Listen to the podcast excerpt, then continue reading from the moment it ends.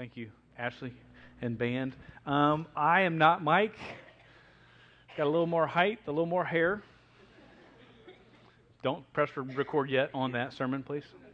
uh, you know, I'm. Uh, he's on vacation, been in Bradenton for the week with his wife and kids, really getting some great time with them. So we'll continue to be in prayer. He'll be coming back up probably today or tom- tomorrow, uh, and he'll be back in the office this week.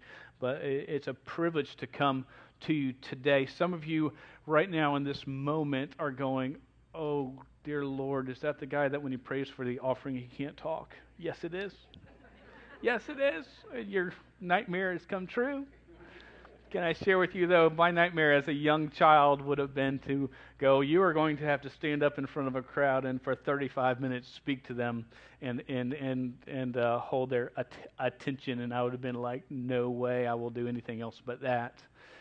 And uh, the Lord has brought me here um, today to uh, do what my nightmare is uh, because y'all are scary looking. No offense, but you know, you just are. Um, you know, it's funny. My speech is, is it's funny. It's, God has used it to shape my life in, in great ways. There, it's, when I was a, a young man in, in middle school, high school, I couldn't say the number seven there's a lot of things you're saying. Well, there's a lot of things you can't say. Well, that was one of them. Like there's certain words I get stuck on all the time. So so seven was I can say it now. I've uh, overcome that one. Praise the Lord. And um, so when I was in math class, and I was very good at math, I, I would always get it right. But well, if I was called on, and if the answer had the number seven in it, I would I would just make something up and just say 562 and not seven, just because I couldn't say seven. It was just easier just to get it wrong than sort of take 47 minutes to say seven. So um, that's changed. As you can see, I can say seven all day long now. Um, as I progress, I've been called to the ministry. Now there, there's there's a lot of words I have issues with. Probably the hardest word for me to say is Jesus. Okay, let that sink in for a second.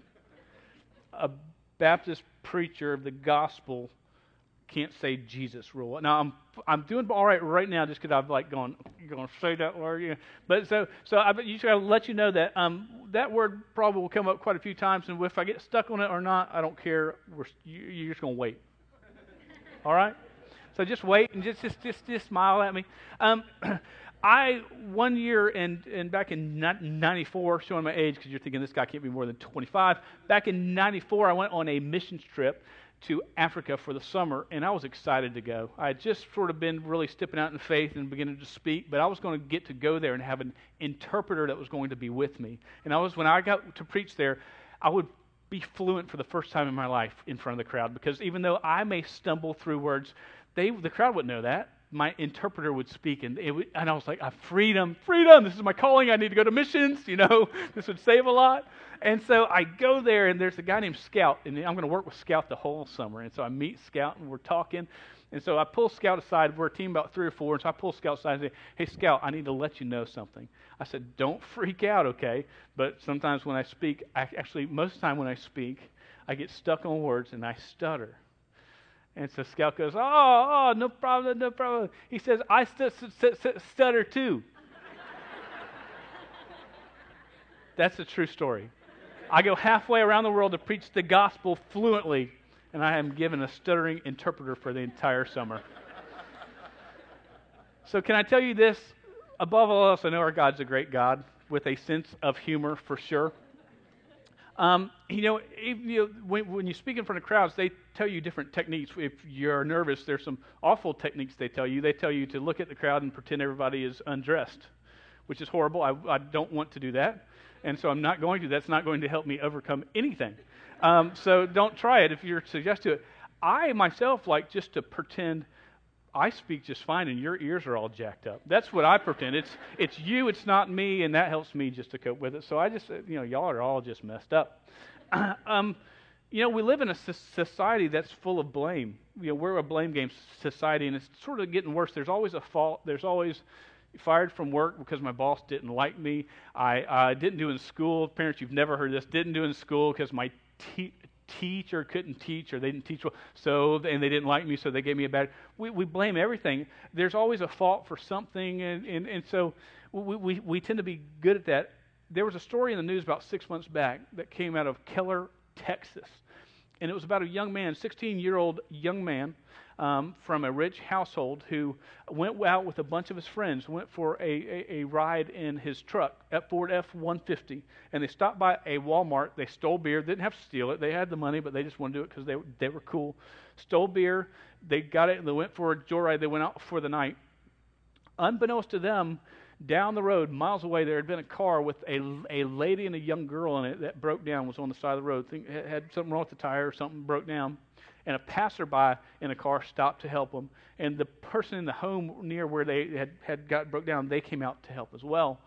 Well, this young man and his friends, he was 16 with the beer, drank a lot, and they got drunk. They're going down the road, lost control of the truck. They slam into this car that's on the side of the road with four people trying to work on it. All four are killed. Very sad story, true story. The, there were two more boys in the truck. One is paralyzed still from the, I believe, at least the waist down. They don't expect him to walk again. And one was hurt very bad, but he was expected to survive. The boy who drove the truck didn't get hurt that bad. That's always sort of seems to be the way those things work out. It went to um, the courts court system. Actually, at the wreck, the, the kid blew in the breathalyzer test. He blew three times over the legal limit, so everything was pretty clear A lot had gone wrong in this case, and it had caused some dire, very dire things to occur, not only affecting lives of four or six people, but just think of those who love them. And so it's countless. You can't even count the lives that were affected by this case. It goes to court. And, and the court, sort of, with a case this extreme, there's at least a minimum of a 20 year jail sentence. The defense went by this with their case. They said it was not this young man's fault because he comes from a rich household and his parents never put rules on him. He got whatever he wanted, and because of that, he didn't know better. And so, because that, it wasn't his fault. That's what they pushed for in the case that went to trial, went all the way through, through trial. The young man was felt, found guilty um, of some of the things that he was charged against, but all he received was probation time and no time in jail. Because it wasn't his fault, it was the fault of the parents. Do y'all think that's sad? man, when I heard that case, I thought, oh, part of you go, man, that is not right. But now you feel that way, and you, you're not even connected to the case. Because it's not his person's fault, it's the parent's fault. But you know what? We, we're, we're, we're blamers. We, we do it all. We blame stuff, and it goes back. It didn't start with us. We weren't the ones that started it. You know, in the book of Genesis, there was a man named Adam and a, a, a, a, a, woman named Eve, and they ate from a tree uh, in the garden that they were told not to, the, the tree of the knowledge of good and evil. And they ate from the tree. And in Genesis chapter 3, verse 12, God goes to Adam and he says, Adam, why did you eat from the tree? And this is what Adam responds back The woman whom you gave to be with me, she gave me the fruit of the tree, and I ate. And then God goes, Now, it's a good thing I'm not God because I would just squash them right there and start all over. but I'm not God. Praise the Lord. Aren't we glad? and when God asked Eve what, why she did it, she replies, verse 13, The serpent deceived me and I ate. Never do you hear, I did wrong. I chose to do wrong. I know it was wrong. Isn't that us? Eve, she blames the serpent. Adam, he blames Eve. But above all else, he blamed God. And you go, well, well, I, I, that is awful. How can he blame? Look, can we be honest? We can blame God all the time on things. Things don't. God, how could you do this to me? God, how can you let this happen? We we blame Him for a lot. So before we cast a stone at stone at, at Him, um, be be careful and sort of think about how we use it in context of our own lives. Um, even when it comes to church, you know, things in church, we can. Uh, the music was too loud. That's why I'm not, I, I just can't, I, it just wrecked my, my relationship with God, and I can't even read the word on my own now. It was too soft, I couldn't hear it. The air conditioner was too loud, and, and, and uh, Mike, he stepped on my toes, hurt my feelings. Yeah, we, we, we blame a lot of things. It causes us to justify, um, don't, don't be offended, stupid actions. It, right? Am I right? We, we, I'm one of those. I, I, I'm a participator. Um, James is aware, aware of this, okay? So the text we're about to get to, understand James is aware of how we're blamers. He's aware of, even back then, they're blamers. And um, he's talking about joy in the trial. We, we, Mike has preached on this for three or four weeks now. We, we, joy, we have trials. We will all have trials. Amen? We, we all have the trials, and the trials we're called to, to embrace with joy. And you go, man, how can you do that? And there's times in my life when the trials, even now, man, I have a trial and I'm doing really good. And I'm like, man, God's bigger, God's better. And the next week, the trial's still there. And I go, okay, God's bigger. The next week, God's still there. And I go, okay, God. And, and I begin to lose faith. I, and we, we all tend to sort of do that, especially in time of trials. We lose faith in, um, in it. And this is what I do I get cranky. When I start to lose faith and feel overcome by a, a trial, y'all, I know y'all don't because y'all are amazing, but I get stressed out and I will come home and I will hold it t- together great when I'm here at the office and at church. But when I'm at home, defenses come down and I, I, I can be sharp tongued with my wife. My wife's like looking at us going, Amen, Amen. Uh, and, and there, there's times when, when I can, it just be, she asks me something and she can tell something's got me and I'm just not working right. And do you understand when I'm cranky, when I'm bitter, when that comes out of me, do you understand in my life that is sin? It's not just me going, oh, well, the excuse is I'm going through a bad day in a trial. The problem is when I'm getting squeezed right there, sin is coming out and, and, and Christ likeness is not. So, so let's make sure we understand the context because when we're in, James has talked about the trial and that God is at work in the trial and He's doing endurance in your life. But when we fail the trial, do you understand that we will usually cling to this thing called sin and it oozes out of us in disgusting ways? So we're about to get into the text right now, James 1 13 through 18, and there's a lot in this text.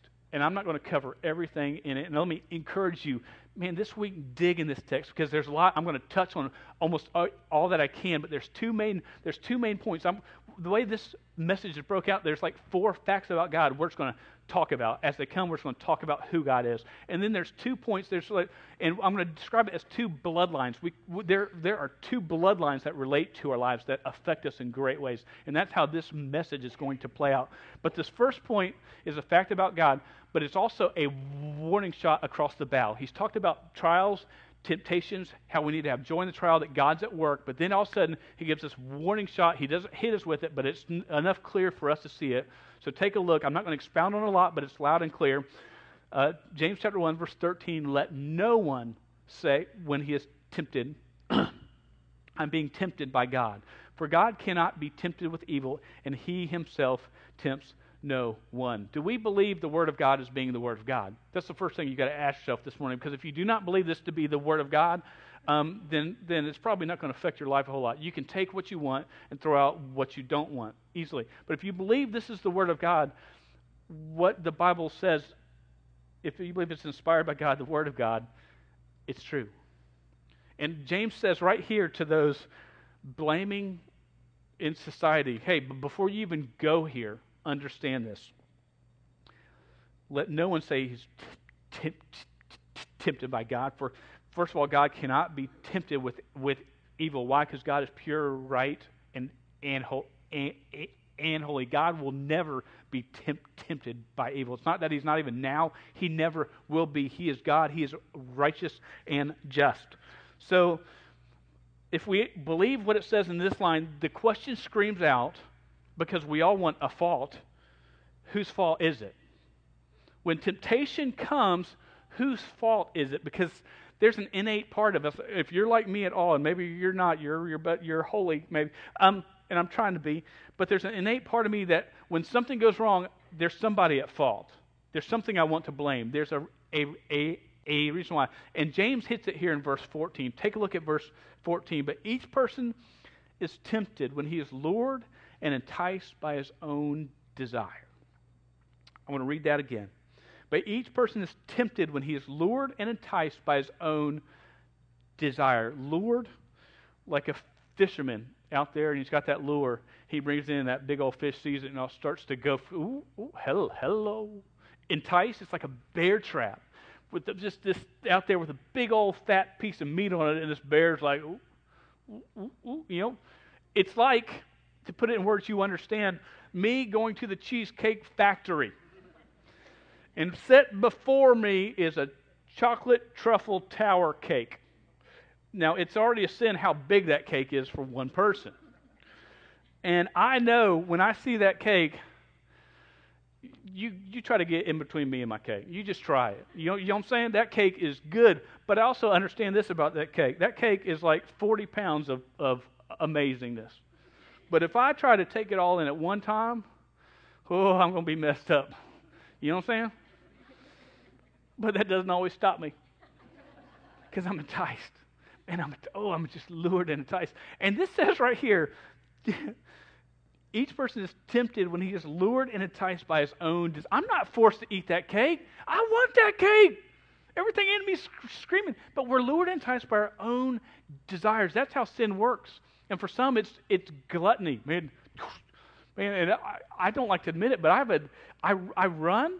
I hate running. I love to eat. That's why I run. That's the only reason why I run so I can eat more. There's a problem with my thinking. You know what I'm saying? There's gluttony involved in that. Oh, gosh, what God, why'd you reveal that to me? Um, there, there's greed. Man, we have greed, our own desire. Why? Because I, I, want more. I want that stuff. I want that. We get je- jealous. Why do they have it? They don't deserve it. I ought to have it. That's innate in us. Selfishness, dear Lord, mine, mine. We see it in our kids. We, we don't teach our kids, hey, that's yours. You better grab hold of it. Dude, not my kids, though. Everybody else's. Anger, lust, bitterness. These are, understand, temptations that are in us. Um, so let's go into the first point the tale of two bloodlines. The first bloodline I want to talk about, and let me relate it this way and just sort of walk on this, on, on, on this path. Have you all ever sort of looked back at your family tree before? Have y'all, man, they're messed up, aren't they? Most time. And then you look around and you go, yeah, we still are. And um, uh, if you go to any reunions, or not, not like I'm saying that about mine, um, my gr- grandmother, let me tell a, a, story about her. She was from, she is a Fraser. Mary Fr- Fr- Fraser was her, her, her, her maiden name. She married Joseph H. Walsh, the second, my grandfather. Now, the, the, the Fraser line is part of my history, and she used to always talk and tell stories about the Fraser clan in Scotland. Now, if I could speak with a Scottish brogue accent right now, I'd be all over it, but I can't. So, um, but but she would tell these stories always, and she told this one story. And you know how grandparents, if you're a grandparent in this room, don't be offended by this statement. You know how grandparents tell you stories, and after a while you go, was that was that true? Was that all real? You know what I'm saying? Because you know, even when we tell stories, they tend to sort of get bigger and bigger, and you know, then there's a big war, and we got stabbed, and um, so she's told me this story for years and years, and so I asked my dad about it this past week, and he told me almost the same story word for word, and then he added a part on the end of it, and I was like, oh, you're crazy, and um, so I went to where you know you can find the truth. Google, don't trust it. I'm okay, but you can use it. And I found sources because um, I, would learned that we were a part of the biggest interclan battle in Scot- Scotland. Now, um, and it's called the Battle of Shirts. Now, the Fraser clan. If you've heard the Hatfield and the McCoys, you know they don't like each other. The Fra- Fraser clan is always battled against the MacDo- Mac- MacDonald clan. See, I don't like it so much I can't even say it.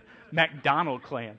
Now, uh, we had some McDonald's in the last service when we almost had a drop down right here. At this point, just to prove a point, Melinda uh, who, uh, and Dano, they've been friends of ours for 20 plus years, and she is from the McDonald line.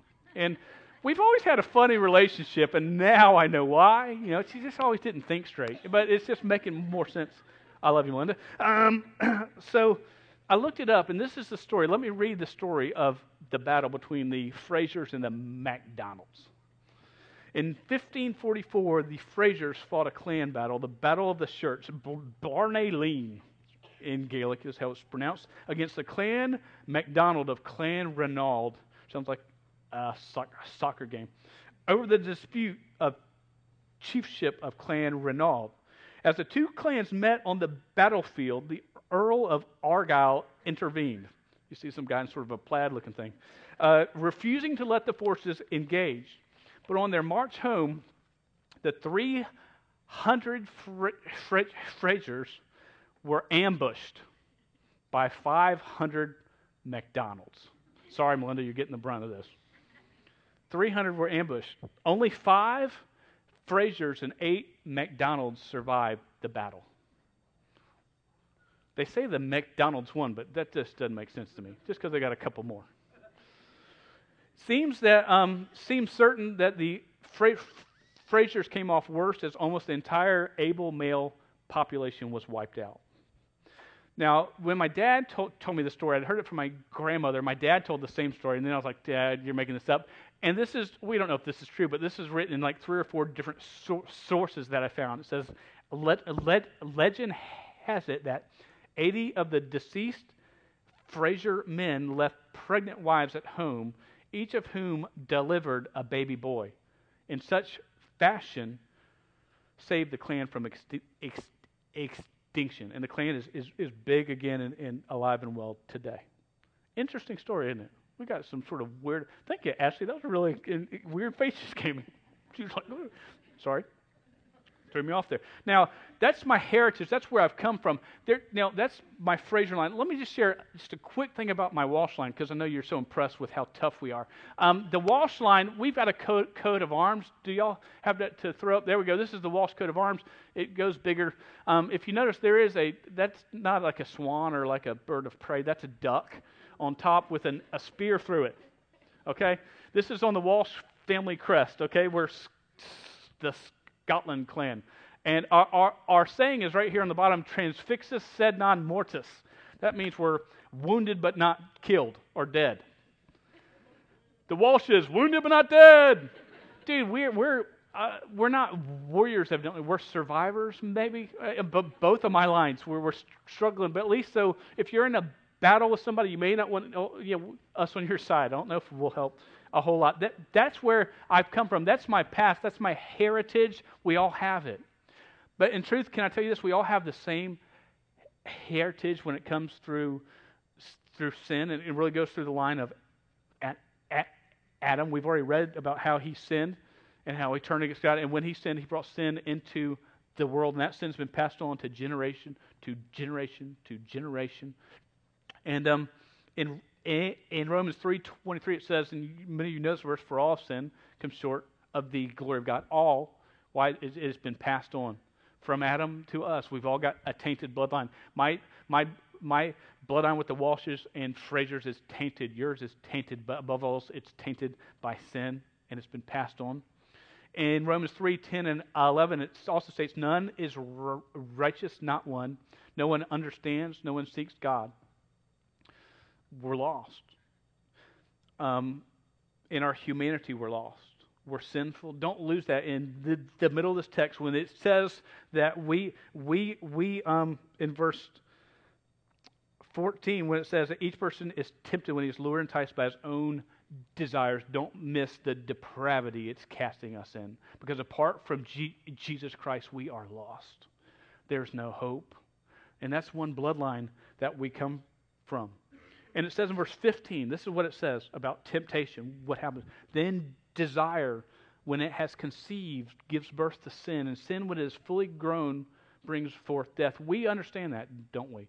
We understand that sin brings death. I don't really probably need to explain that a whole lot. We, there's a, a physical death that it brings. Have you ever seen someone that is just caught in sin, been caught in sin for years and on the street, and how worn out they are? How worn out just their body, the, the sin on the outside and the, wearing of it just wears on the on the inside, wears out to the outside. But there's an eternal death as well um, that that sin brings the separation from Christ. In Romans six twenty three says, "For the wages of sin is death." Sin brings death. An ancient writer once wrote this. He said, "A Christian's baptism doesn't drown the flesh." The Christian's baptism doesn't. Don't, don't we wish it did? Man. But our flesh still craves. It wanders. It's enticed. It's lured. It's going to be that way. Um, so that's what we are. 14 and 15, don't miss how it points to us apart from Christ. That is who we are, especially apart from Jesus Christ. Verse 16 and 17, read those along with me as we move on. Do not be deceived, my brothers. Every good and every perfect gift is from above, coming down from the Father of lights, with whom there's no variation or sh- shadow due to change. Um, facts about God, understand this, because all of a sudden he flips the switch. He says, first of all, in the start of this, he said, hey, don't, don't say that God tempt, tempts you. And then all of a sudden he jumps here and he says, as a matter of fact, every good and perfect gift, it comes from him. So he's just flipped it. He said, hey, don't say this, but hey, make sure you understand this is who God is. Now, he says something here. He, he says the term Father of Lights. Have you ever been praying lately the past month and gone, oh, Father of Lights? Will you? It's not really a term that we use, is it? This is actually a common Jewish term for God. Don't forget, he's writing to Jewish believers here in this text, so he's re- relating well to them. But as he's relating to them, the Father of lights of God, why would they call God the Father of lights? He's the creator of what? The sun, of, of the moon, of the stars. When the sun would come up each day, the meaning of Father of lights had much more weight to it than it, it sort of even does us because they would give it sort of the weight it deserves. When the sun would come up, it would bring warmth from a cold night, it would bring light from a dark night. It would bring hope. It would bring, bring help the crops to grow when they went outside and looked and saw these stars that they didn't even understand what they were, but they knew they were vast and they were many and they were way away. It helped them to understand the greatness and how big our God is. I walked outside last night, and it was sort of a cool night. It's been sort of cool past two or three days in, in, in nights and stuff. And as I walked out, it was one of those cool nights where it was just really clear and I looked out in the stars, man, I couldn't even count them all. I mean, it was just it was just dark outside, and it was just I was just like, God, you are so big. You're so amazing. So even in the midst of this, a fact about God is that He's the creator of all and, and much bigger than we can even grasp. He goes on to say, look at the end of of of that verse in verse 17, with whom there's no variation or shadow due to change. Do you, do, you, do you understand right there? He's saying, hey, what God of the Old Testament said is who God is, is who He will be. He doesn't change. He's the same yesterday, today, and forever. The promises He said then are good now, and they will always be good. Very important, not only for the, the Jewish believer in Christ, it's important for us. When we read the Old Testament, do you let it affect your life going, hey, that's the God that I serve? That, that, that promise that he says, there's a scripture here that, and I will say in, in, a great way, wrecked my life. And I say wrecked my life in a great way because I think God will do things to wake you up and to shake you because you need to understand the truth. And when I read this scripture, you might go, well, that really just applies to you. But can I tell you, everybody in this room, it applies to you so much more if you will give it the credit it deserves. Now, we've just read about here in James how God is creator of all good things and that, that he doesn't change. He's the same yesterday, today, and forever. So I just want you to look for a second. Well, we might have it on the screen, but listen to me. It's in Exodus chapter 4. As a young man, I was 18, 19, 20. God was beginning to call me to the ministry, beginning to call me to preach. And for two years, I said, No, no. God, have you heard me talk? Huh? Did you forget you, you, you messed up on me. You know, I'll do anything you call you call me to, but not, not I'm just not wired for that.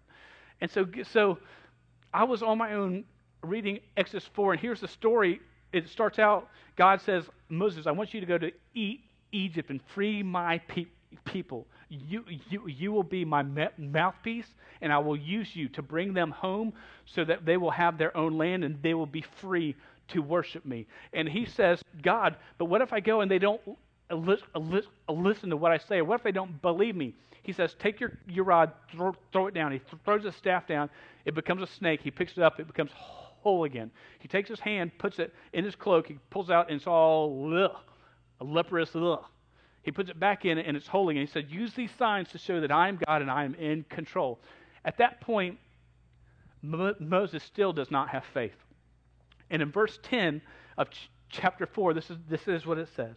He says, But Moses said to the Lord, Oh, my Lord, I'm not eloquent either in the past or since you have spoken to your servant, but I'm slow of speech and tongue.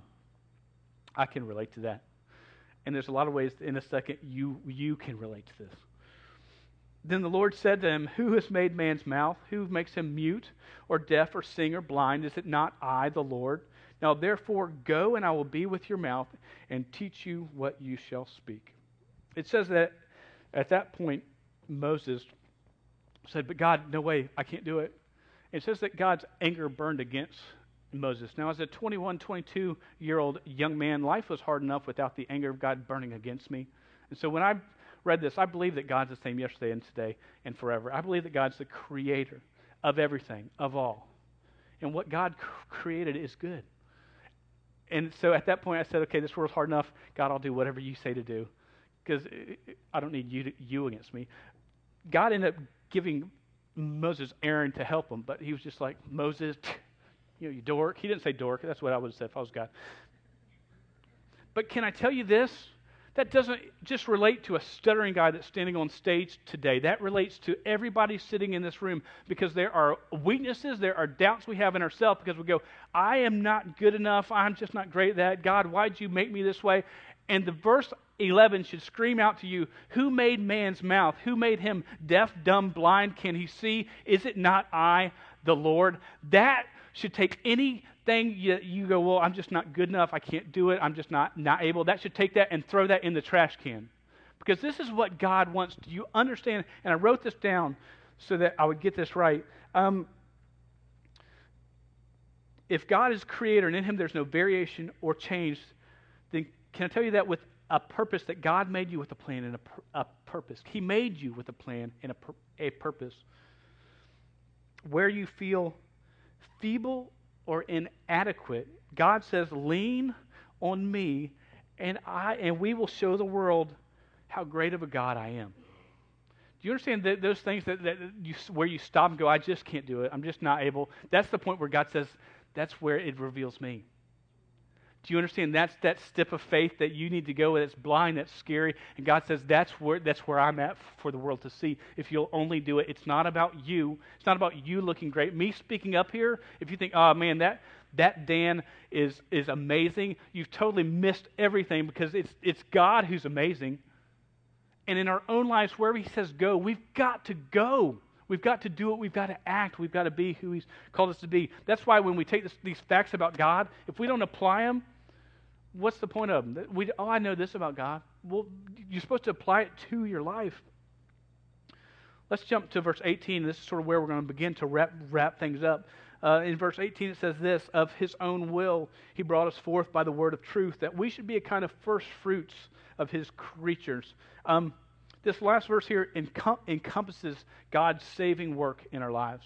The first half of what we, we preached on today really dealt with our lostness and depravity and our, our own desire, our sinfulness. And all of a sudden, here, redemption comes. Don't miss it in this verse because it talks about the greatness and how God works of His own will. God, God is the one that has called us to Himself. Do you understand that we, um, apart from God, are in full rebellion against Him, going our own way, li- living our own life? And in, in 1 John 4, it says that we love because He first loved us. God doing a work in our lives and our hearts for us to respond to Him. Then it says that He brought us forth, He birthed us, is another way to say that, that God birthed us. Do you know that, that you're not just recommitted or, or slightly changed, that you are reborn, you are transformed, you are a new creation? All things have passed away. Behold, you know, all things have become new, old things have passed away. That, that, that's the work that He does in our life. And then He says this uh, by the word of truth what's the word of truth? If we look in the book of John, in the beginning was the Word, John 1, uh, the Word was with God, the Word was, was God, He was with God in the beginning. All things were made through Him, and apart from Him, nothing was made that had been made. John 14, 6, Jesus said, I am the way, the truth, and the life. No man comes to the Father but by me. You know, the, the, the, the, the word of truth here is the gospel. It's the, it's the substitutionary atonement of, of Jesus Christ. It's the perfect sacrifice. It's what no animal could substitute you for. It was, it was, it was a sin, sinless man for a sin, sinful man, and it, and it made us right and holy before God. It goes on to say this that we should be, the last part, a kind of first fruits. Now, the first fruits are that first crop that comes in, that they took that crop and they, they gave it to God. It was a great, bountiful, strong crop. They had been waiting for this crop for months, and the very first crop, they take it and they give to God because it's a symbol of the best. And here all of a sudden it refers to, to these that, that he called, these that he, he birthed, he, he brought by the word of truth. He calls them first fruits. And do you understand? Believer in here, he's, call, he's calling you first fruits, not because anything that you or I have done, but of his greatness. This is what he has done. But can I share something else about it? This book of James was written, believed to be roughly 15 to 20 years after the death, burial, resurrection of, of Jesus Christ. That's when the book of James was, was written. So these pe- pe- people are the first generation of believers in Jesus Christ, the very first. So who he's writing to, essentially, specifically, is the first fruit. They're where we've come from. Do you know that your, you, your faith probably came from these first fruits? It came through them.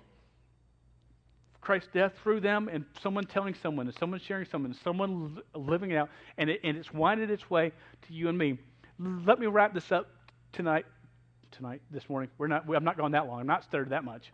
Um, I'm going to wrap up with with this um this last last story because I talked about the bloodline, uh, the first bloodline, the humanity that we've come from. But there's an, an, an, another one I want to wrap up with. In the early 1960s, a young believer named Linda Bailey was active with a group called Youth for Christ.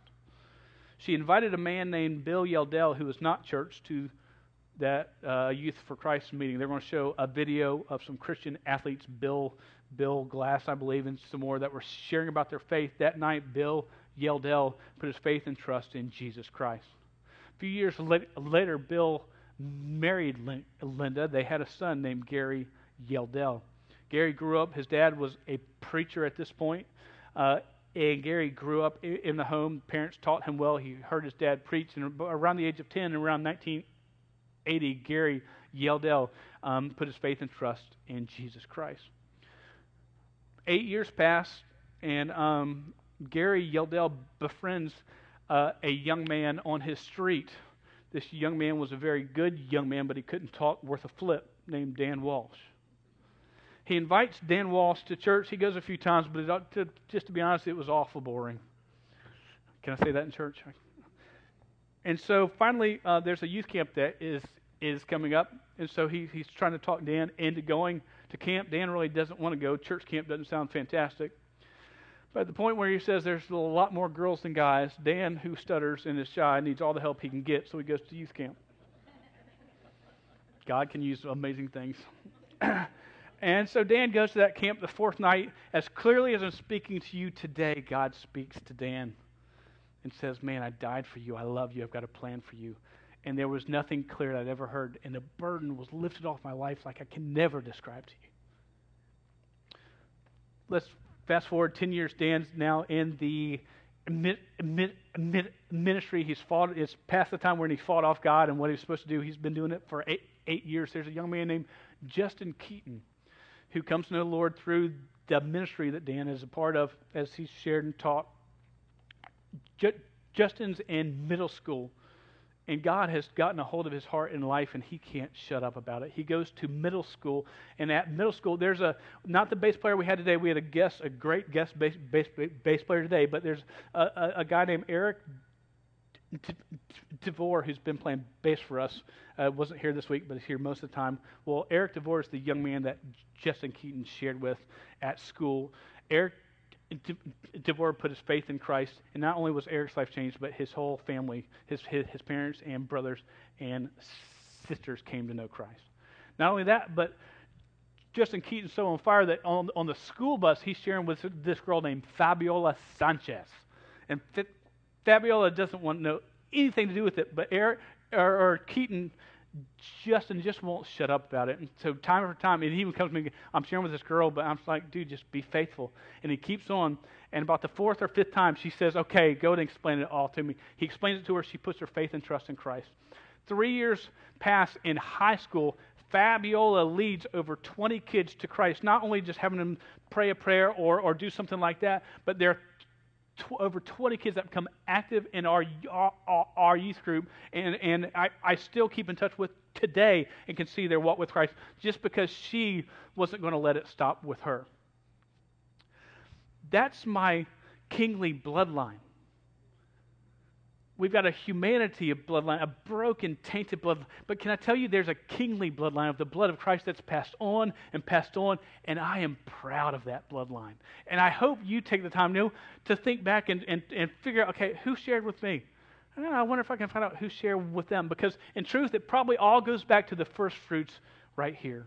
And the whole point of this, as we look in verse 18, it's not that, ooh, this salvation comes to you and everything's great. It's supposed to come through you. Do you understand that? If it comes t- to you, that's, that's, that, that's not right. It's not supposed to stop with you, it goes th- through you. We're a part of the plan, we're not the end all. We're just part, part of the chain. Man, there's opportunities. We, we sometimes get numb, going, oh, I just don't know if I'm going to take the time. I don't know if that's my, my responsi- re, re, responsibility to share. Well, if it's not yours, was it someone's responsibility to share with you? Man, we've, we've got to get a hold of this. Just don't miss that fact. It, it wasn't made to go to you, it's supposed to go through you. There's a our bloodline of humanity and our blood, bloodline of Christ. And if you're a believer in Christ, you're a part of that. And uh, we're, we're, we're called to share. We're called to, I, I think, speak it. We're called to, to live it and we're called to, to give it. We've got missionaries right here um, that are across the world to, to share, to help to reach groups that have never heard the gospel. How can we, we be a part of that continuing bloodline? We give, we support, we help. Man. So, James, there's some amazing facts about God in here. And there is uh, such, a, such a loud speaking of our condition apart from Christ, how depraved, how lost we are. But in Christ, man, may we be thankful today for the many blessings of God. Would you join me in prayer?